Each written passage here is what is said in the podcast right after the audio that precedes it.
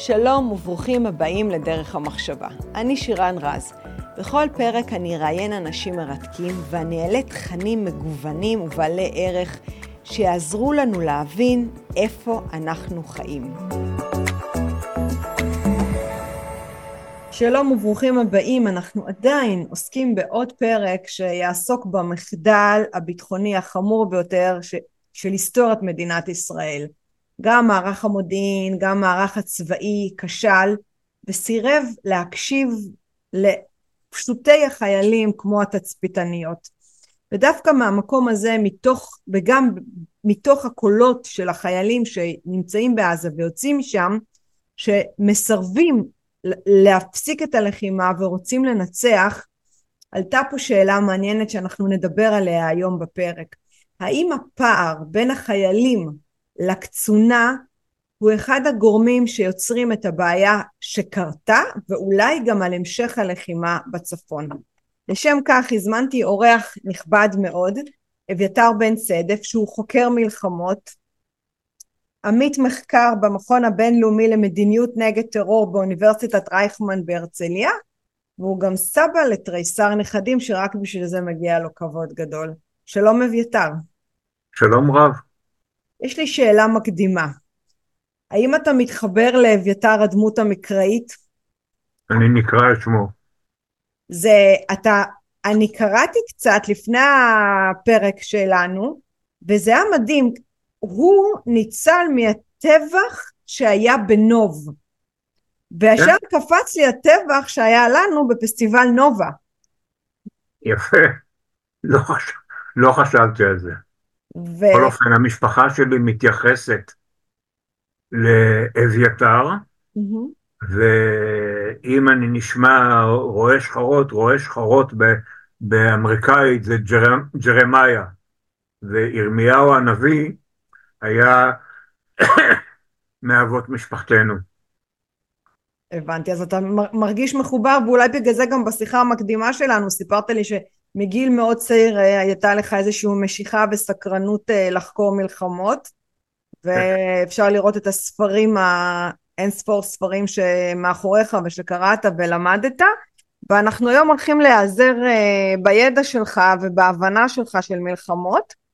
ואני רוצה דווקא להתחיל באמירה, בסוגיה מעניינת שלפני השביעי לאוקטובר הייתה תופעת סרבנות שמי שלא גינה אותה, היום מגנה את תופעת הסרבנות ההפוכה של סרבנות להפסיק, אה, אה, לא להפסיק להילחם.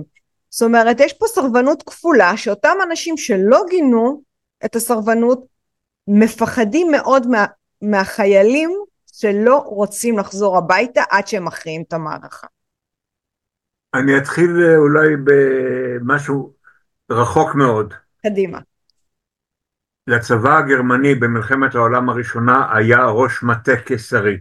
קראו לו אריך פון לודנדורף. ואריך פון לודנדורף יום אחד בא לבקר בחזית, והראו לו את החפרות שבהם רבצו החיילים משני הצדדים וטבחו זה ונטבחו, ואמרו לו המפקדים המקומיים, החיילים האנגליים נלחמים כמו אריות. ענה להם לודנדורף, ומפקדים עליהם חמורים.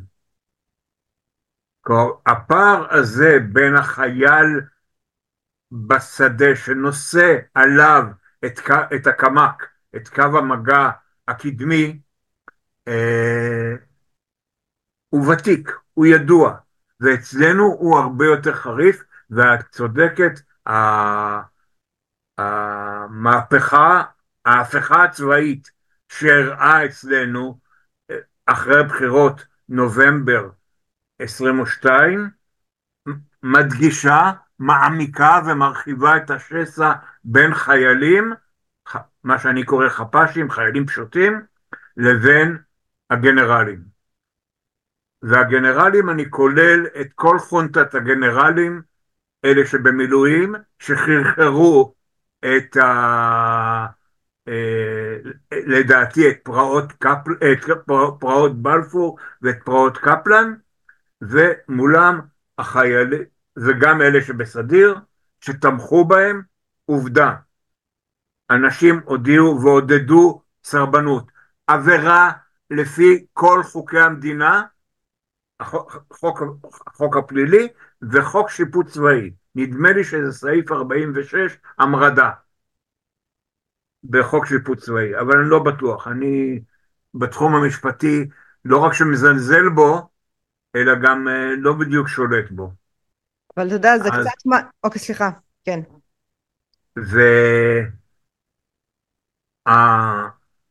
והרמטכ"ל ומפקד חיל האוויר ואולי גם ראש אמ"ן שאחראי על המ"מ, המבצעים המיוחדים לפי זיכרוני, היו צריכים לדכא מיד את הסרבנות לו הם היו קצינים. הם לא קצינים. יוסי פלד אמר שבצה"ל יהיה, אלוף יוסי פלד, סליחה, אלוף יוסי פלד אמר בריאיון פרידה שלו כשהוא עבר מתפקיד ראש מה"ד לאלוף פיקוד הצפון, שבצה"ל יש מ"כים, וחלק מהמ"כים עונדים דרגות גנרל. לו הם היו קצינים, ולו, היה טוב, ולו הייתה טובת הצבא לנגד עיניהם, הם היו מדכאים את הסרבנות מיד, מפרידים את אלה שבכלל לא משרתים במילואים, אבל הצהירו שהם יסרבו אה, לטוס, או להתגייס, או מה שלא יהיה, מאלה שנמצאים במערך הלוחם, בסדיר ובמילואים, ומטפלים בהם ביד קשה, כמו, שצר... כמו שחוק שיפוט צבאי קובע לגבי סרבנים ולגבי מעוררי מרד ול... ולגבי מחרחרי סרבנות. ותר, הם לא עשו את זה, ובעצם okay. נתנו רוח גבית לסרבנות. Okay. עכשיו, הגיעה okay. המלחמה, mm-hmm. והעם פתאום הוכיח שהוא לא טייסים, את חיל האוויר לא ראו בשמחת תורה, נכון. עד מאוחר מאוד. נכון. את הצבא לא ראו, גם כן, יש מקומות שלא ראו עשר ושתים עשרה שעות את הצבא. זה צבאנו, שיש עליו מפקדים שהם חמורים. כשהחיילים הגיעו לשטח, ראית פתאום שהם אריות והם הפוכים. הצבא נלחם בדת ובמה שהם קוראים הדתה, והחיילים ביקשו ציציות, ביקשו תפילין, ביקשו תפילות לפני קרב ותפילות אחרי קרב. פער עצום סוציולוגי בין הגנרלים לבין החפ"שים. והפער הזה מתרחב, ונחמן שי אה, הגדיר את זה שעכשיו קורית תופעה מוזרה, ייחודית בתולדות המלחמות, והיא סרבנות שחרור. אנשים לא מוכנים להשתחרר לפני שיסיימו את המלאכה, כלומר להשמיד את האויב הרצחני שחולל בנו את הטבח הכי גדול מאז השואה. אני רוצה פה להמשיך אה, מהדברים של נחמן שי, אה, יכול להיות שזה לא הוא התכוון, אבל אני לוקחת אותו כ... אה, איזשהו... הוא טבע מונח. בדיוק, הוא טבע מונח ואנחנו נשתמש במונח שלו ונרחיב, יכול להיות שזה לא קשור ישירות אליו, אבל בעצם אה, חלק מהאנשים שיכול להיות שהם אלה שבתפקידי הקצונה, מאמינים שיכול להיות שהניצחון מביא נזק. מה הכוונה שהניצחון מביא נזק? הרי יש אחוז מאוד גבוה של חובשי כיפות שנלחמים היום בעזה, אה, יש תחושה אה, אמיתית. יש גם אחוז גבוה בין אלה שהפסיקו להילחם. מה זאת אומרת? בין החללים. אה, הרבה מאוד אה, מהם אה, נהרגו וגם בשביעי לאוקטובר שטענו שהעבירו כוחות מעוטף עזה ליהודה ושומרון שכחו לציין שהרבה גם זזו מיהודה ושומרון לכיוון עוטף עזה הרבה מהם נהרגו ולעולם לא נוכל לשמוע את הסיפורים שלהם. זו עלילת דם נבזית, מטונפת. Mm-hmm. המטכ"ל, חטיבת המבצעים קובעת כמה גדודים יוצבו בתעסוקה מבצעית, איפה. ולפני המלחמה, כיוון שגאוני חלם קבעו שהחמאס אה, מורתע, אז הקצו לאוגדת עזה חמישה גדודים. אחד מהם גדוד שריון, גדוד 77, שסבל מאוד בטבח. ביהודה ושומרון היו 25, הוצבו 25 גדודים, כי היו איומים בעין שהתממשו במהלך חג הסוכות. כלומר, לא השטות הזאת של הלכו להגן על הסוכה של אה, חבר הכנסת סוכות, זה נבזות אנטישמית מהמדרגה הכי נחותה שיכולה להיות. הנאצים לא המציאו המצאות כאלה. בדרך שטירמר. אני, ויותר מזה, גם אה, הם היו אמורים להיות אה, ברמת כוננות גבוהה, מי שנמצא בעוטף, ועובדתית מצאו לא, אותם ישנים עם תחתונים. בדיוק. הם היו בהדממה. נכון, הם לא היו בכוננות כמו שהם היו אמורים להיות.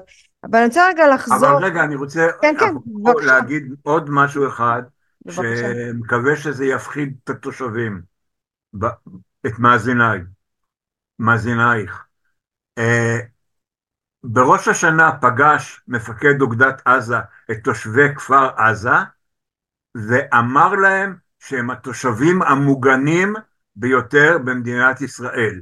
אם הם התושבים המוגנים ביותר, היו התושבים המוגנים ביותר במדינת ישראל, אני שגר בעוטף קלקיליה או בעוטף טירה, מתחלחל. כמו שנאמר, חיל ורעדה חזום.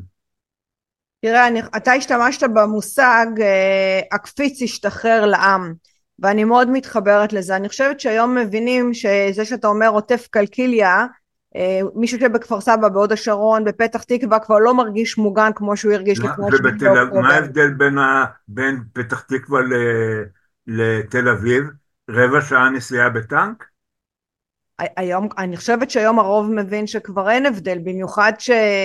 עוטף לא יהודה ושומרון לא התפכחו לדעתך? לא, עדיין לא התפכחו. אתה חושב שחלק התפכח או שזה נשאר בדיוק באותו מצב? חלק קטן התפכח, השאר ממשיך באילוזיה, באשליה. שמה, מה האשליה לדעתך? שתל אביב נמצאת שמה, והשטחים נמצאים שם, ת"ק פרסה ביניהם. לא, 15 קילומטר נמצאים ביניהם. הם לא מבינים את הזמינות ואת היכולת הטקטית, אסטרטגית, מלחמתית להגיע מהר מאוד לערים הגדולות.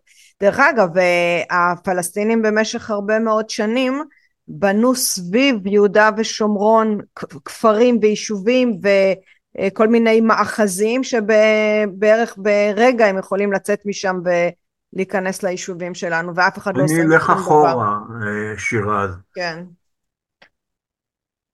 אבא אבן, שהיה יונה צחורה, הגדיר את גבולות 49 כגבולות אושוויץ. אני חושב שצריכים לזכור את זה. צריכים לזכור את הגדרתו, היא חשובה, והוא היה יונה צחורה. כן. לעומת uh, מה שקורה עכשיו, ששכחו בכלל, מתעלמים מהטופוגרפיה ומהגיאוגרפיה. טופוגרפיה, הם שולטים עלינו מגבוה. כלומר, אם את יושבת בפדואל, תל אביב פרוסה מהמרפסת שם בפדואל, תל אביב פרוסה בפנייך, נתב"ג פרוס בפנייך, כל אה, גדרה חדרה פרוסה בפנייך. כלומר, זה, יש למי שיושב בפדואל, אה, ויש לו כוונות זדון, יש לו שפע הזדמנויות שהוא יכול לממש. אתה יודע מה, אז דווקא אני אלך מהמקום הזה של חלק מהאנשים שלא התעוררו ונמשיך אה, בלנסות ולהבין את הפער בין הקצונה לחיילים הפשוטים. ואני חושבת שהפחד שינצחו באמת בעזה זה מכיוון שיש לא מעט אה, אנשים מאמינים אה, דתיים חובשי כיפות לאומניים שיש בהם מחשבה לחזור להתיישבות בעזה ואני חושבת שזה מפחיד אותם פחד מוות שעלול לקרות מצב שאנחנו באמת נשלוט באזורים האלה וזה לא יביא את השלום המיוחל של מדינה פלסטינית או הנחמדות והריצוי והחביבות אה, מול הפלסטינים. אני חושבת ששם זה יושב, מה, מה, מה אתה אומר? מה, מה, מה מחזיק... אני חושב שזה יושב הרבה יותר עמוק. אז בוא, בוא נכנס פנימה. אחרי מלחמת לבנון השנייה אמר תת-אלוף גיא צור, מפקד אוגדה 162, אוגדה סדירה, למפקדים שלו, בשיחה, לא משהו, אה, לא איזה משהו כתוב, הוא אמר להם בשיחה, שטוב שלא ניצחנו כי כל ניצחון הביא לנו נזק. בדיוק. אני לא בטוח שאני מצטט נכון, אבל זה היה, זה היה רוח דבריו. בצבא שבו מפקד אוגדה שנכשל בקרב, אליבא דכולי עלמא וגם לפי ועדת וינוגרד, היה עף מהצבא ואולי גם מורד בדרגה. יש עוד דרך צבאית אה, שבה נוקטים מפקדים כושלים. ודי לחכימה ברמיזה. הוא, אחרי מה שהוא אמר, הוא היה צריך לעוף בקלון מהצבא. והוא קודם לדרגת אלוף. הכושל קודם, וזה דרך אגב אה, אופייני לצבאנו. כן. לא מסתכלים על מה עשית, אלא מסתכלים על מה מגיע לך. מה מגיע לך? כי היה לך עמוס. מה זה עמוס? מה זה עמוס? עיתוי, מזל וסוס גדול לרכב עליו. אז, אז אתה חושב שאחד הסיבות שעופר וינטר לא נמצא כרגע... עופר אה... וינטר הוא עוכר, הוא, הוא, הוא תופעה שאי אפשר לסבול אותה. השתמש בשם הבורא כדי להוציא חיילים לקרב? איפה נשמע דבר כזה? אם הבורים האלה וה...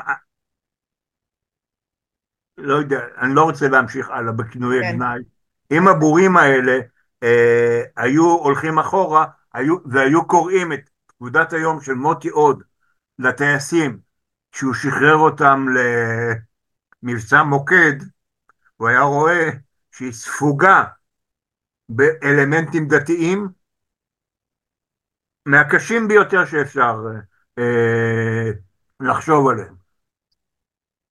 תראי, הנה, העובד, הנה ההבדל, עופר וינטר נערף. כן, עכשיו שמו אותו בצד. זה מדהים, כי הוא מכיר כל כך טוב את גזרת עזה ולא נותנים לו להתקרב. זה לא חשוב, כן. אידיאולוגית הוא לא מתאים, סוציולוגית הוא לא מתאים להם.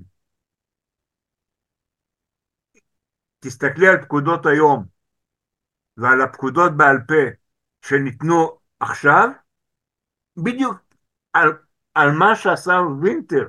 כלומר, זה בדיוק הפוך למה שהצבא רוצה. הצבא נלח, נלחם בדתיים, הת, התעמר בהם למשל בנושא הזקנים, בנושא, בנושא אה, שירות בנות ביחידות מעורבות וכולי וכולי וכולי. ומה קרה?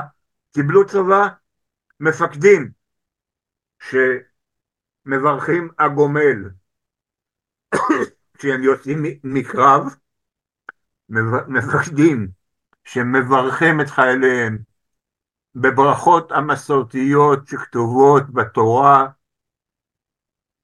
ליציאה לקרב,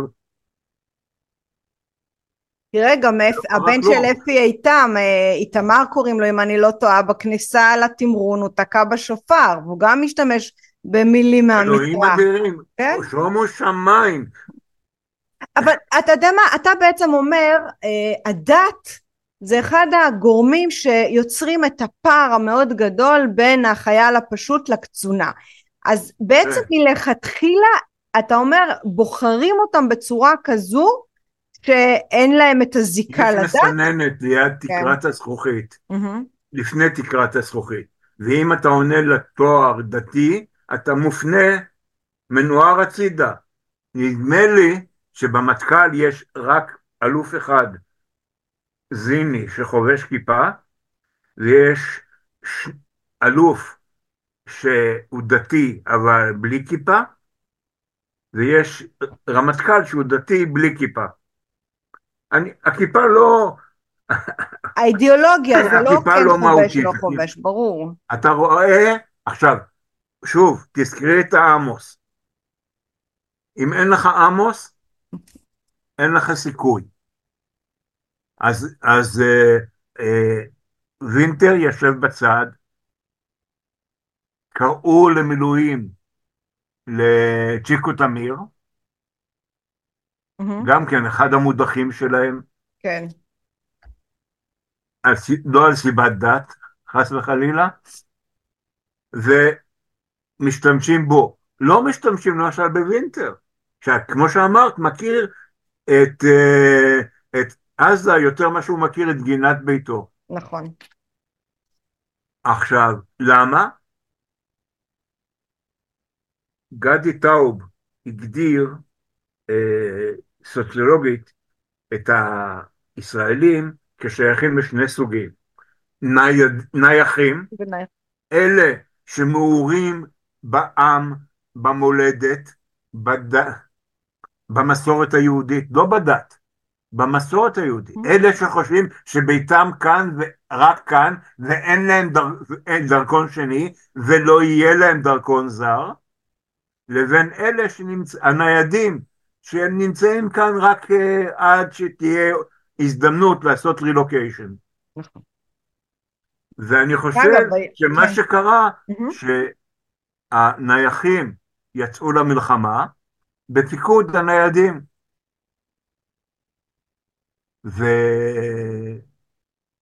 וכתוצאה מזה השסע בין חפ"שים, החיילים הפשוטים, לבין הגנרלים, שלא נדבר על הגנרלים במילואים, אני מדבר על הגנרלים הנוכחיים, בס... בסדיר, מתרח... מתרחב, וכמו כל שסע רע שישנו במדינה, הוא גם שסע חופף, הוא חופף את השסע דתיים, לא דתיים, הוא חופף את השסע ער- ערבים יהודים, הוא חופף את השסע של עתיד יהודה ושומרון, שהם, מח-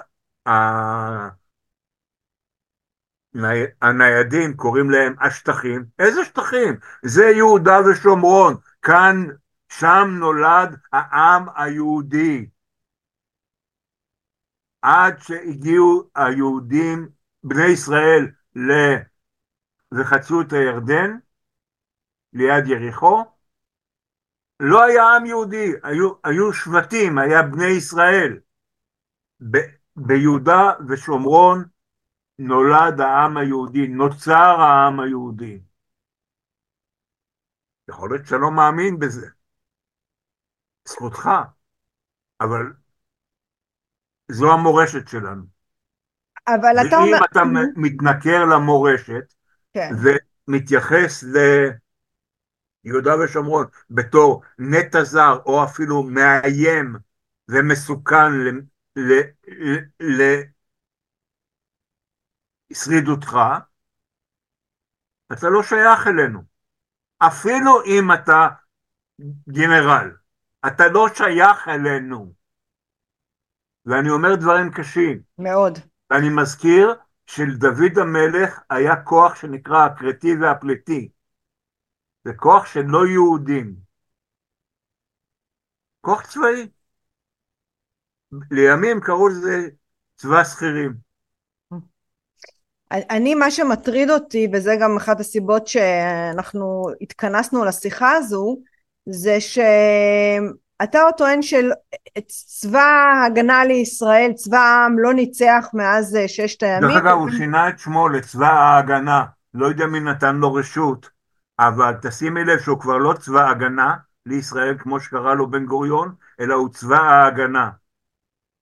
טוב, זה כבר לוקח אותי למקומות אחרים של אה, תקופת המ... אני אגמור את ההתערבות הזאת ולהגיד כן, כן. שלדעתי ואני כתבתי על זה לא, לא מעט, הוא מועל בתפקידו מאז שלהי מלחמת יום, ששת הימים. כן, זה בדיוק לשם אני רוצה לקחת אותך, שאתה אומר שמאז אה, ששת הימים בעצם אה, צה"ל לא ניצח, וגם תגיד, דיברנו על... תגידי לי מתי הוא ניצח. לא, אני, אני עוד מוסיפה פה את המבצע קרמה שדיברת, שהייתה פשיטה, קרמה, סליחה, שהיה פשיטה גדולה על הכפר הירדני ואנחנו לא הצלחנו, עכשיו אני, אני אומרת מאז בעצם היה את התפיסה הזו של ניידים ונייחים או ששם זה בכלל הגיע לא, ניידים ונייחים זה תפיסה סוציולוגית של החברה הישראלית. נכון. התפיסה של לא מנצחים ואולי לא טוב לנו לנצח mm-hmm.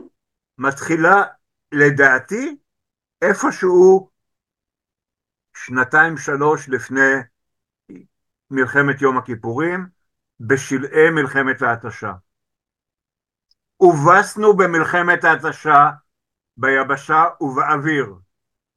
וכל הסיפורים האחרים אלה נוצקו על ידי הברון מינכאוזן ושם נוצרה תרבות של לא לנצח.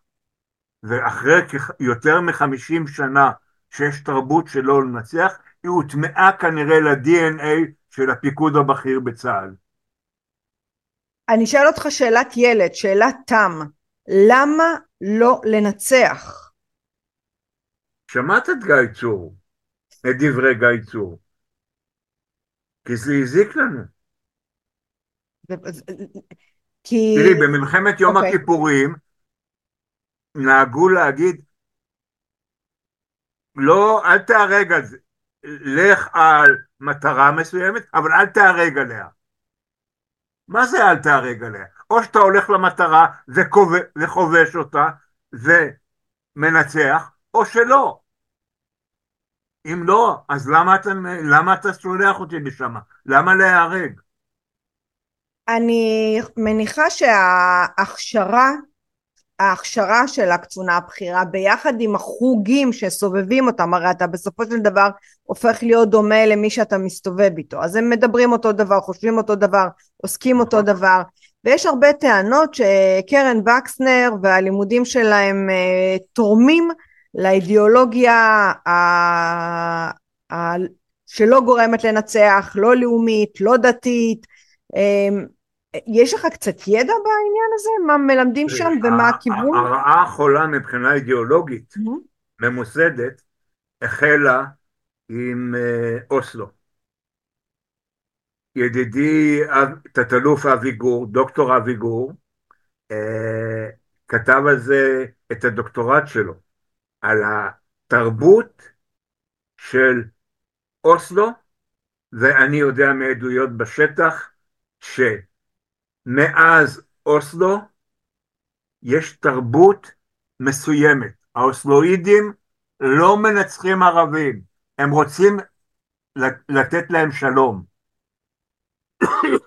ועכשיו יש לנו החלאה בין אוסלואידים לבין וקסנרואידים, ומה שהם, אני לא יודע מה הם למדו בהרווארד, mm-hmm. אבל הם חזרו אני יודע איך. ועל כך, אין לאומיות, אין עם, אין אלוהים, אין דת. יש ספר נהדר של נווה דרומי שמספרת על ההשפעות הזרות והמזיקות על צה"ל. פרחים בקנה. פרחים בקנה.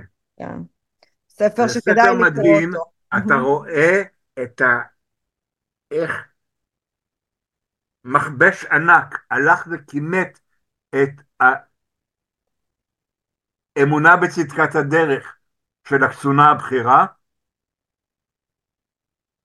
וניסה גם לרדת למטה. תודה לאל הוא לא הצליח. Mm-hmm. כי למטה החפ"שים הם חיה אחרת לגמרי. דרך אגב יש גם את הספר אה, של אה, מתן פלג אה, מדינה למכירה הוא גם מדבר על ההשפעות הזרות במיוחד באקדמיה ואיך זה משפיע על הדור הבא אבל אבל מה זה, מה זה הרווארד? זה אקדמיה שכבר שאנחנו עכשיו רואים עכשיו הוסרו, הוסר, הוסרה הרעלה ואנחנו רואים את הרעל שמבעבע שם בכיתות. אמ, תראה, אני, השס הזה שנוצר בין החיילים לגנרלים, אני חוזרת על המשפט שאנחנו גם דיברנו עליו, שבעצם יש פה מין תפיסה שאין לאומיות, אין עם, אין אלוהים, אין דת, וזה פערים מאוד מאוד גדולים. ולועגים למי שמאמין בדת וממדרים. נכון. ואנחנו לפני מלחמה בצפון, ואנחנו כנראה עוד הרבה מאוד שנים נצטרך לשמור. אנחנו במלחמה בצפון. אתה לא חושב שהיא תחמיר אבל... כבר האזר... פינו כבר את האזרחים ממרבית mm-hmm. המקומות, אה, ואני רוצה לדבר אחר כך על המפונים. כן. ויורים מהתמדה, חיזבאללה משמיד בשיטתיות כל בית ביישובי הגליל העליון. הוא גם הראה לנו שהוא יכול לפגוע בתחנת בקרה בהר מירון, אה, במפקדת אה, האוגדה בבירנית. ועוד כמה דברים נחמדים. זה, זה לא מלחמה? אם זה לא מלחמה, אני כנראה אה, 60 אה, שנה טעיתי. אתה צודק, זו מלחמה, אני מחדדת את השאלה. האם היא תיפתח אה, חזית חריפה יותר עם הצפון ממה שנמצאת כרגע? אני מאמין שלא. אני מאמין שלא, למרות שכל הסימנים מראים שחיזבאללה מנסה ללכת מה שנקרא על הסף, ברינקמנשיפ.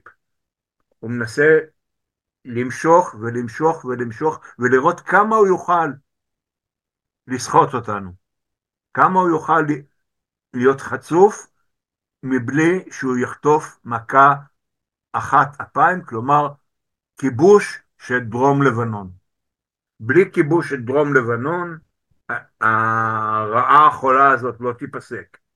אבל אז זה, זה כבר אופרה אחרת לגמרי.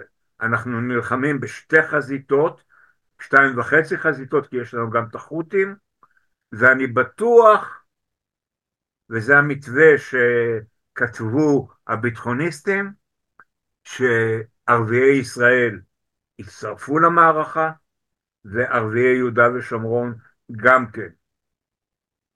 תראו, אנחנו נמצאים במלחמה רב-חזיתית, רב-ממדית. אנחנו נלחמים באוויר, בים וביבשה. וצה"ל לא מוכן לזה. צה"ל השמיד את כוחותיו הלוחמים בתהליך מטורף מאז 2006, או אפילו לפני כן,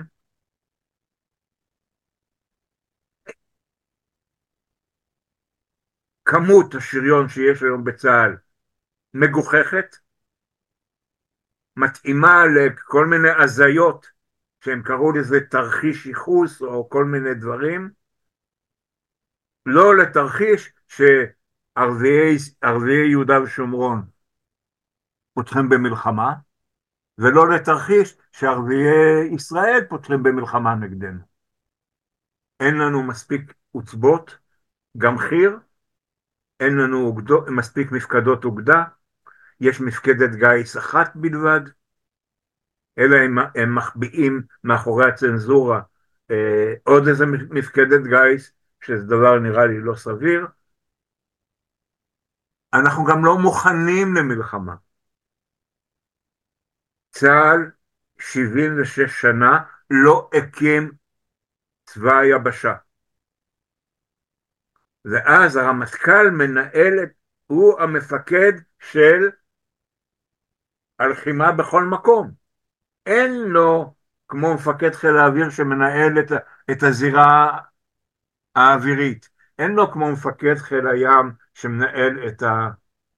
יש לו, יש לו מפקד שלא, שמתכנן ומאמן את צבא היבשה, מפקד מזי, מפקד זירת היבשה, אבל הוא לא מפקד בקרב.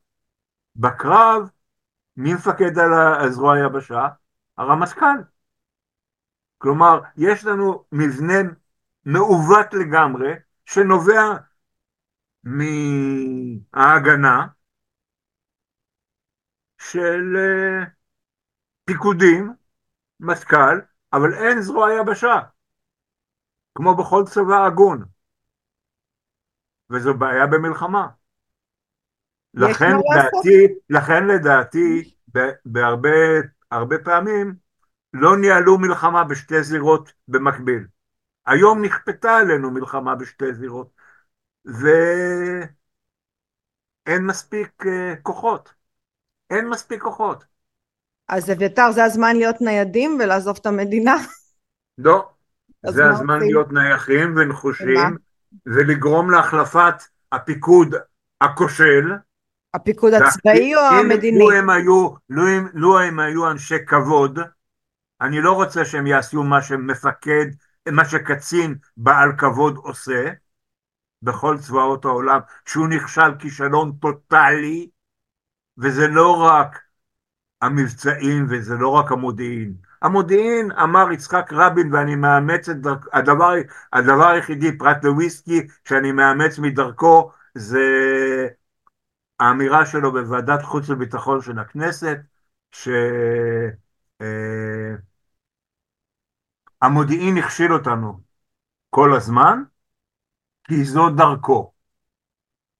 כמות הכישלונות המודיעיניים של, של האסטרטגיים שחווינו היא בלתי אפשרית. השיטה לא נכונה. בזמנו עבדתי הרבה עם, עם uh, יואל בן פורת המנוח, והוא הצביע על, על, על חלק מהליקויים. לא נתנו לו להמשיך לחקור ולטפל בנושא. בכלל, אסרו, מי שלא יודע, ראש אמ"ן החדש, גזית, שלמה גזית, ב-74, הוציא הוראה בכתב ובעל פה לא לחקור את, את הכישלון המודיעיני ביום כיפור. נאדה. לא חוקרים. אם לא חוקרים, איך אז איך אפשר לדעת? איך אתה מונע את, את הכישלון הבא? לא מונע את הכישלון הבא. ו, ואני אומר, עד 74 היו כמה וכמה כישלונות. תראי, מלחמת ה... הופתענו במלחמת הקוממיות. את מלחמת, את מלחמת סיני יזמנו, אז לא הופתענו, כן? הופתענו בששת הימים. שכחו את זה. כישלון. קולוסלי של המודיעין. הופתענו במלחמת ההתשה, הופתענו ביום כיפור, וכולי וכולי וכולי. עכשיו, הכישלון המבצעי, לא צריך לדבר עליו. אני, אשתי מנחל עוז, ונפגשנו אחרי המלחמה, נפגשנו עם ניצולי נחל עוז במשמר העמק, והסיפורים ש... רק הסיפורים שלהם זה תעודת הקלון של המטכ"ל. המזל שלהם היה שכוח משטרתי קטן של 11 איש, שהלוחם ה-12 ממנו היה בכפר עזה אצל הוריו, היה בנחל עוז.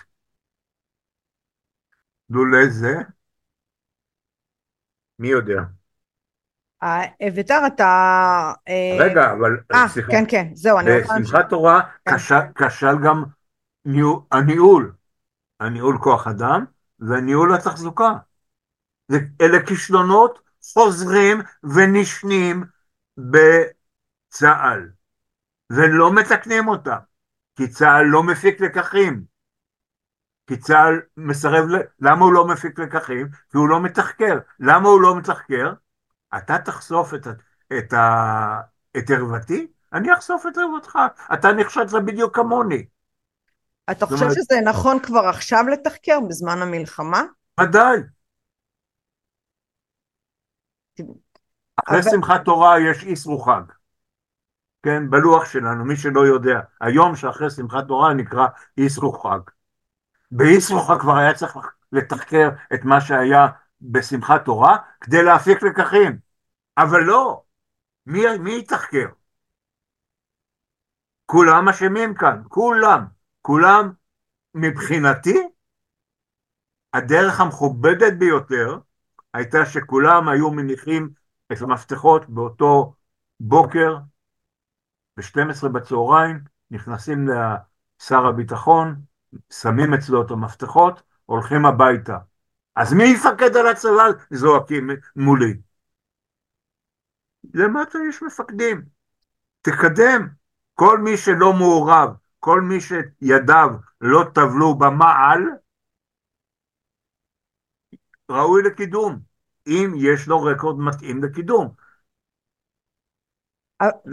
אבל אביתר יגידו לך גם שאתה לוקח את כל האחריות או שם את רוב האחריות, את החלק האחראי של המחדל על הדרג הביטחוני ויגידו, נכון. ואז יש עכשיו אף אחד אל... מהממשלה לא היה אמור לשכב במערבים סביב נחל עוז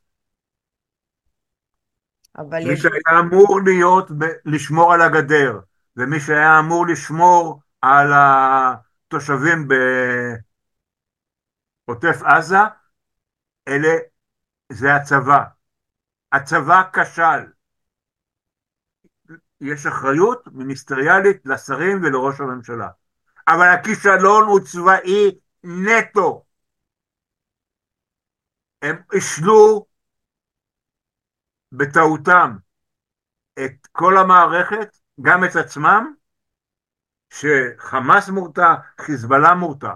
במאי שנה שעברה מתראיין אדון חליווה, ראש אמ"ן, אצל אה, גלעד, אלוף, אלוף גלעד, עמוס גלעד, בכנס של המכון למדיניות ולאסטרטגיה במרכז, אז עדיין נדמה, לא, אז כבר זה אוניברסיטת רייכמן, והם מתלקקים, בתלמוד יש מונח, ביטוי מדהים, זונות מפרכסות זו את זו. גלעד מחמיא לחליווה, חליווה מחמיא לגלעד, והפינג פונג הולך כך וכך וכך, והזכיחות, וה... הכל שם נהדר. אז חשבתי, אתה יודע, ש... בטח הם שתו קצת לפני אה, וכולי. נניח להם. אלא שקיבלתי את, ה... את הפודקאסט הזה, שבועיים אחרי שקיבלתי פודקאסט מהמכון שאני חבר בו. בועז גנור, אז מנהל המכון, מראיין את אדון חליווה בכנס האחרון של המכון, השנתי האחרון של המכון, שהתחיל ב-11 בספטמבר. כלומר, פחות מחודש לפני האסון. וחליווה מספר על uh, הספק, והוא שהוא מלא ספק והמילה ספק חוזרת שמה, הוא, הוא, אבל את מקשיבה לחליבה שמדבר בכזו זכיחות. הוא כל כך בטוח בעצמו. ומה האויב שלנו לפי חליבה? האקלים. הבלוף הגדול של האקלים זה לדעתו האויב שלנו. אלוהים אדירים. אלוהים אדירים. רק זה סיבה להדחה אחרי, אחרי שמחת תורה. כשאתה לוקח, מחבר את שני, שני הפודקאסטים זה בזה, אתה מבין שהאיש היה עמוק על ציר בנקט. עכשיו ממש ברגעים אלה שאנחנו מדברים מתנהל קמפיין אה, ממומן בהרבה מאוד כסף שבקמפיין אומרים אה, שוב ושוב שמי שגרם למחדל הזה היה אה, בנימין נתניהו ראש הממשלה בגלל שארבעה אנשי צבא ואמ"ן התריעו, צלצלו בכל הפעמונים והוא סירב להקשיב. יש לך משהו להגיד על זה, על הקמפיין הזה? אתה לא חייב, רק אם אתה רוצה. לא, תראי. אברהם מינכהאוזן, היו לו הרבה סיפורים. ליורשיו יש עוד יותר סיפורים. תראי, אני, יש לי פודקאסט בארכיון של כן. בן, בנט נפרד מראשות הממשלה ומספר על הישגיו, בין השאר חיזבאללה וחמאס מורתעים. אה, יש לי בארכיון פודקאסט, הרבה, סליחה, הרבה פודקאסטים של תצפיתניות ושל הוריהן, אלה ששרדו, שסיפרו, ושל אה, הורי, סליחה, של הורי אה, תצפיתניות שנטבחו, עליהן השלום, עליהן השלום. שמספרים איך התייחסו לדיווחי התצפיתניות. פשוט זלזלו בכל אלמנט בסיסי, כל פרט מידע בסיסי שסתר את הקונספציה המטומטמת של מי שלא מבינים בערבים, מי שלא מבינים בחמאס, מי שלא מבינים כלום, לא רק בזה, שהחמאס מורתע.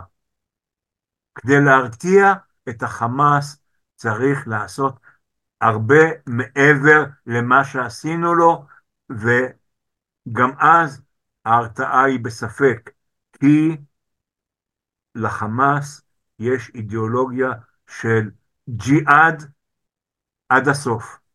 ובג'יהאד, מה אתה יכול לעשות לי? אני אהפוך לשהיד. ואימא שלי תחלק אה, סוכריות לחבר'ה אה, לרגל המאורע. ואני יכולה לחזק את מה שהתחלנו אה, בתחילת השיחה שלנו, שאנחנו נמצאים היום עם גנרלים שלא רוצים לנצח, ויש פער קיים אה, בין החיילים הפשוטים לגנרלים שכרגע נמצאים בשטח, ועד שלא ינקו, זו מילה קצת קשה, אבל עד שלא יזיזו ויבנו שורה חדשה, יש, אנחנו יש מילה יותר להפסיד. קשה, וזה? יתארו, אבל זה, זה מזכיר לנו את סטלין בדיוק. ב-37. אני לא אשתמש במילה הזו, אני אשתמש במילה של להחליף אה, לכאלו שרוצים לנצח ואנחנו יכולים לשמוע אותם בכל מקום אה, גם במחאת אה, המילואימניקים גם במכתבים שהם כותבים ברשתות בפוסטים שיש לנו מספיק אנשים שיכולים לקחת את המדינה צעד אחד קדימה ולנצח סימן קריאה. שירז, אם מ"מ, לדעתי, לא מ"מ, צוער, לא רוצה לנצח, אני מדיח אותו מקורס קצינים. שיחזור להיות מ"כ, וגם זה בספק. השאלה אם אפשר לבדוק את זה לפני מלחמה. אה, או- ודאי. אפשר? כן. ודאי. תראי, בשנת, אה, לא זוכר מתי, אני יכול לבדוק את זה, אבל אני לא, לא אקום כרגע אה, להפריע לראיון. כתבתי יחד עם, עם אה, דוקטור אורי מילשטיין מהמם. הצעה לרפורמה בצבא. בין השאר הייתה טענה על שיוסי פלד נתן לה ביטוי אח- הרבה אחרי שאני אה, ביססתי אותה, שקורס הקצינים בצה"ל אינו שווה גרוש, זה קורס למש"קים בכירים. ודיברנו ב, דיברנו בו על הקמת אקדמיות לקצינים, דבר ראשון למ"מים, דבר שני למי שמ"פ ומעלה, לאקדמיה לביטחון לאומי לקצונה הבכירה, ומערכת קורסים ארוכה מאוד בדרך של קורס אה, מח"ט, מג"דים וקורס מח"טים וקורס מפקדי אוגדות וכולי וכולי וכולי. כשיהיה קורסים, שתהיה, שצה"ל יתחיל להכשיר קצינים מקצועיים. קצינים מקצועיים, לא, לא חאפרים. נוכל לדעת היטב, כי ההכשרה לא תהיה שישה חודשים לחוצים, או תשעה חודשים לחוצים, אלא ארוכה, ארוכה הרבה יותר, נוכל לדעת מה חושב הצוער, נחייב אותו להגיד מה הוא, ויש דרך לחייב אדם. לא להגיד לו אתה חייב, אלא לתת לו הרבה הרבה מטלות שדרכה... אתה מגלה את תפיסת העולם שלו. את עולמו. Mm-hmm. אם הוא לא רוצה לנצח, שיחזור להיות חייל, שיחזור להיות מש"ק מצידי. וזה, וכן הלאה. מי שלא רוצה לנצח, מקומו לא בפיקוד. נקודה.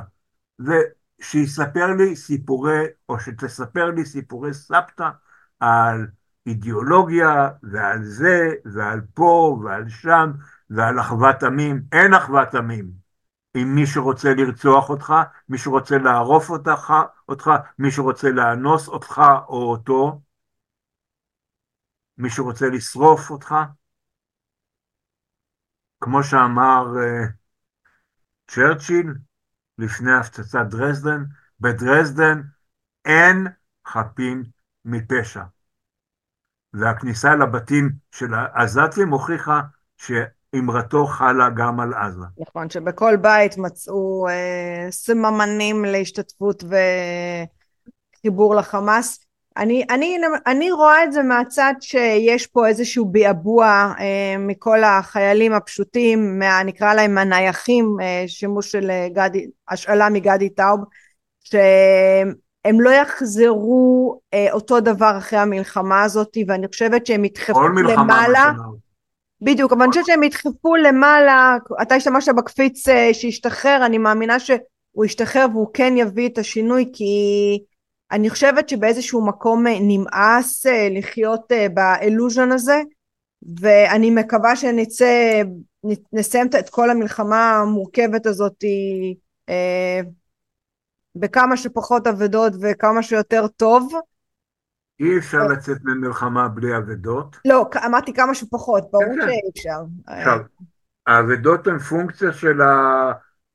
כמות האבדות הן פונקציה של המקצועיות של המפקדים ושל החיילים.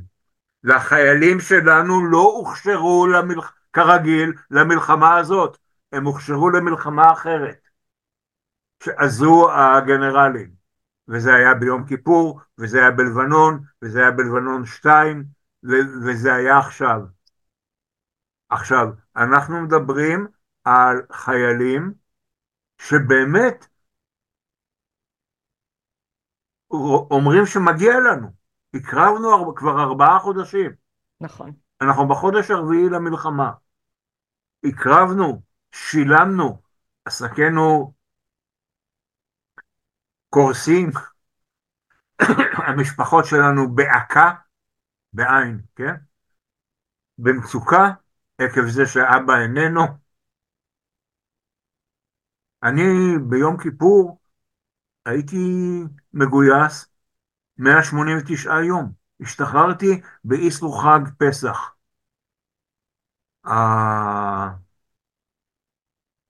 זה דבר נורא. אני ראיתי את זה. אז לא היו לי ילדים, היה לי רק אה, עובר. אבל אה, זה דבר נורא. זו, מעבר למשימות הצבאיות, זו הקרבה עצומה. ויצטרכו לפצות את החיילים, ופיצוי זה לא כסף. איך?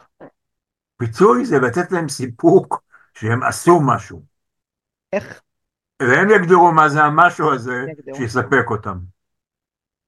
לא הגנרלים. הגנרלים בא מצוח... באים מצוחצחים עם נשק. תלוי איזה יופי, עם, עם, עם עדת צלמים צמודה, והם הולכים. אף אחד מהם לא טובל את היד בבוץ, באבק, בג'יפה של החיילים.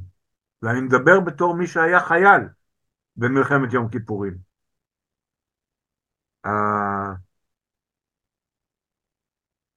החוויה שאולי הגנרלים שכחו אותה, של החייל למטה במלחמה, סוף כל סוף יש מלחמה. רוב הקצונה הבכירה של רוב הגנרלים שלנו לא עברו מלחמה. מה הם עברו? הם עברו את לבנון 2, שזה לא, היית, לא הייתה מלחמה. זו לא מלחמה. מלחמה זה כמו יום כיפור, כמו ששת הימים, כמו עכשיו. גם עכשיו זה לא בדיוק מלחמה, זה הרבה פחות ממלחמה. וזה עדיין רע, זה קשה, ואם אתה בפנים, אתה אוכל הרבה הרבה זיפט. תראה, אפילו בצפון חיילים שלכאורה זה לא עזה התלוננו ששמו אותם שם כמו ברווזים ושירו עליהם ושאין תוכניות ושלא יודעים בכלל מה קורה ופשוט שמו אותם שם באיזשהו מקום תחושה שהפקירו אותם. אז החוויה הזאת של החייל הפשוט הוא באמת אה, גורפת. אבל יש לך אביתר משהו אופטימי למרות שאני יודעת שאתה לא כל כך משהו ככה לסיום? אני אופטימי מאוד אבל עם ניסיון רב. אוקיי בסדר זה גם uh, סיום טוב. Uh, ומי שרוצה דרך אגב... אני מאמין... כן אני מקשיבה. אני, אני מאמין בעם ישראל, ואני מאמין בקדוש ברוך הוא. אני חושבת שזה מספיק. פעם, פעם, או לא פעם, תמיד קוראים לו גם שומר פתאים. והוא ישמרנו ויונחנו. אמן ואמן. ואביתר כן. בן צדף, מי שרוצה לשמוע, יש לו פרקים מרתקים אצל אורי מילשטיין, שהוא מרחיב שם על כל נושא המלחמות ועוד נושאים מעניינים. היה לי העונג לדבר איתך, ואני בטוחה שזה גם לא הפעם האחרונה. תודה אביתר. תודה שירן, ובשורות טובות. אמן ואמן. ביי, להתראות. זה היה פרק נוסף של דרך המחשבה. כל הפרקים זמינים באפליקציות הפודקאסטים, בערוץ היוטיוב ובפייסבוק.